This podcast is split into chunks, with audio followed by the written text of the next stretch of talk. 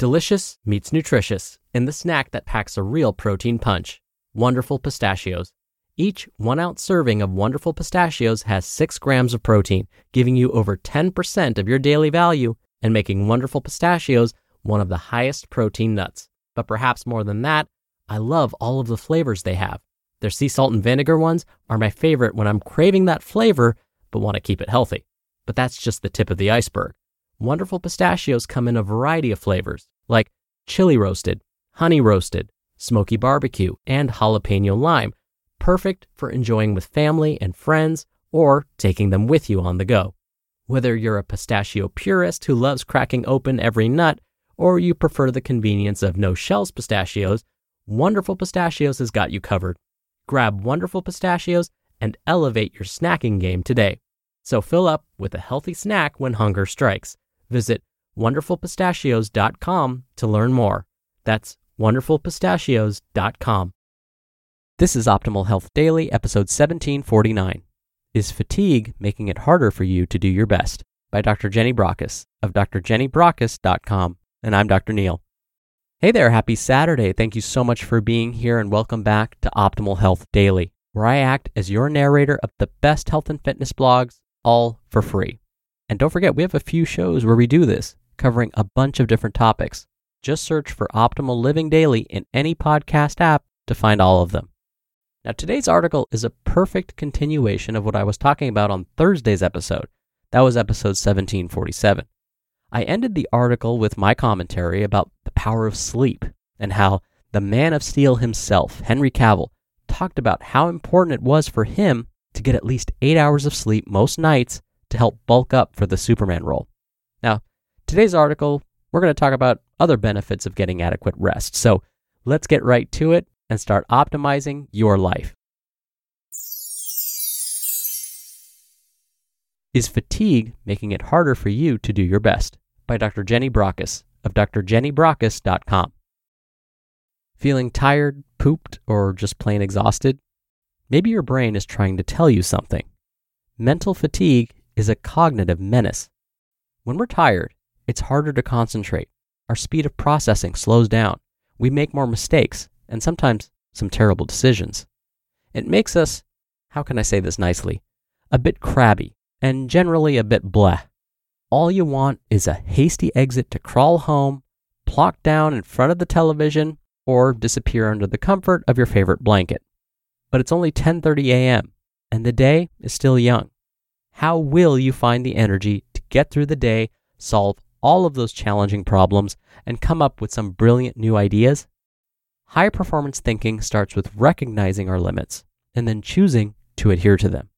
The problem is, we've gotten used to attacking each day at full speed, thinking that this is the only way we can create a reasonable inroad into everything that has to be done.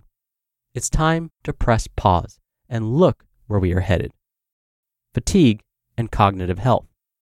When yet another senior executive or politician tenders their unexpected resignation citing personal reasons or wanting to spend more time with the family, it's often an indicator that those limits were broached and that the choice was made to keep on keeping on long after the closed sign was hung up on the cognition door.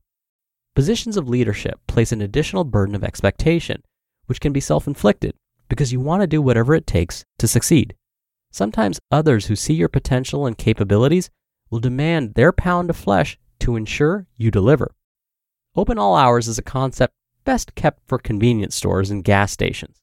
Working with the brain and mind goes back to the basics of ensuring the hardware in our skull is set up for optimal health and fitness through engaging in those lifestyle choices like healthy nutrition, sufficient physical activity, quality uninterrupted sleep, and time out to relax and recuperate. While physical and mental health matter, adding in cognitive health completes the triumvirate for complete well being and enhanced performance. How to prevent mental fatigue. Mental fatigue sets in when we adopt poor thinking or working practices that might suffice in an emergency, but are not sustainable in the longer term. In the working environment, it's important to recognize our limits at the individual and collective level. This means planning sufficient downtime is a must to enable tired brains to refuel, refresh, and re energize.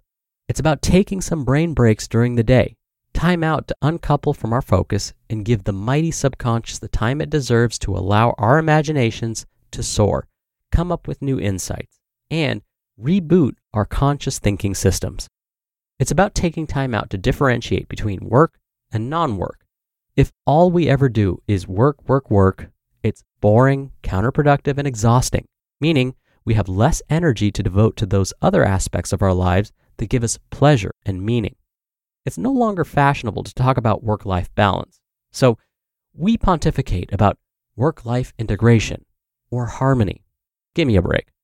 I'm not worried though, because just like bell bottom jeans and big hair, fashions have a tendency to reinvent themselves. Granting ourselves permission, especially as the leader, to not always be expected to get in early, to play work catch up, or stay late to complete work is a good way to start. What the culture dictates, whether spoken or unspoken, is what leads behavior. The country of Sweden, meanwhile, is continuing to broaden its adoption of the six hour working day, following in the footsteps of Henry Ford. The concept of a shorter working day to boost workplace efficiency is not new. It was back on May 1, 1926, that the Ford factory workers were given a 40 hour working week to increase productivity. It worked. Whether this is the true ideal for the optimal operation of the human mind remains debatable. Who can say that because of all of our new technology and gadgetry designed to make our lives easier, that we should be looking at further reductions in our applied working time? That would be some interesting research to undertake. Um, no, I'm not volunteering to do it. Last but not least, plugging in time for regular vacations to take a complete break from work has shown that cutting the umbilical cord of telepressure, like being attached to emails on our mobile phones, reduces stress levels, promotes creativity, and revitalizes attention. This is about taking regular vacations, because let's face it, taking two weeks off every 18 months is grossly insufficient, and any benefit gained from the short break is quickly lost. Have you booked your holidays for the next 12 months? The question is what's right for you in your position, in your working environment? What steps, if any, has your organization made to ensure that working limits are monitored to keep brains safe from overwork and cognitive fatigue? We simply cannot afford to waste human potential. It costs the individual, business, and society as a whole. And in the light of our current understanding about how the brain works, it's a cost that should not be tolerated. You just listened to the post titled, Is Fatigue Making It Harder for You to Do Your Best? by Dr. Jenny Brockis of drjennybrockis.com. When you're hiring, it feels amazing to finally close out a job search. But what if you could get rid of the search and just match? You can with Indeed. Indeed is your matching and hiring platform with over 350 million global monthly visitors and a matching engine that helps you find quality candidates fast. Ditch the busy work Use Indeed for scheduling, screening, and messaging. 93% of employers agree Indeed delivers the highest quality matches compared to other job sites. One of the things I love about Indeed is that it filters out incompatible applicants. So when you're hiring, the process is much faster and you only have to consider applicants that are already likely to be a great fit.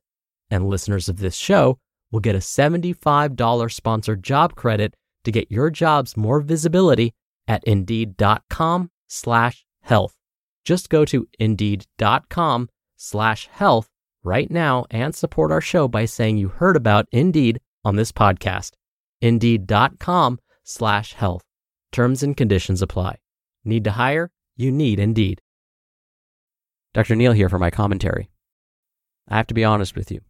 Look, I talk about the importance of getting adequate rest all the time, but I am guilty of pushing myself to the mental breaking point. I definitely get my eight hours of sleep a night. That's not what I'm talking about. But I'll share something with you that happened to me just a little while ago, in fact. This past year, I was applying for a job promotion. I wanted to make the strongest case possible that I deserved this promotion. I wanted to make sure that there was no doubt in any of the promotion committee's minds that I deserved this. So, I made sure I worked my you know what off for the past three years. Anytime someone asked me to collaborate on a research project, to serve as an editor, to be a presenter, to serve as a coordinator, I said without any hesitation, Yes, sign me up. Then, right around four weeks ago, to the day, I hit a wall. It was like I couldn't function. I couldn't think straight. I couldn't remember things. I wasn't sleeping well. My workouts were terrible. No, it wasn't COVID 19. In fact, it was my mental fatigue setting in. Now, luckily, the following week was our campus's spring break, and it couldn't have come at a better time. I did take the week to plan little mini vacations while staying safe during the pandemic, of course.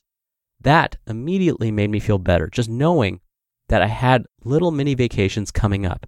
I felt more energized. I was able to take naps during the day. I scheduled a massage. After spring break, I came back feeling a lot better, but still not completely healed.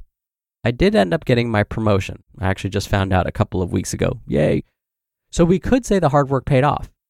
Or maybe I would have gotten the promotion anyway, even if I had backed off on the gas pedal a bit. But I'll tell you something else that happened. After I received my promotion, my department chair called me into his office. He congratulated me and then said, Listen, I'm not trying to lecture you or take away your accomplishments in any way, but you've got to slow down. If you keep this pace, you're going to burn yourself out, and that's the last thing any of us want. I told him the story I shared with you about hitting the wall about a month ago and promised him that I will take his advice and slow down. But the one good thing that did happen from all of this, well, besides my promotion, is that I learned something about myself. I now know my limits. And I hope you don't have to push yourself to that point. All right, that'll do it for today. I hope you have a great rest of your weekend if you're listening in real time. And don't forget, I'll see you back here tomorrow for the Sunday show and where your optimal life awaits.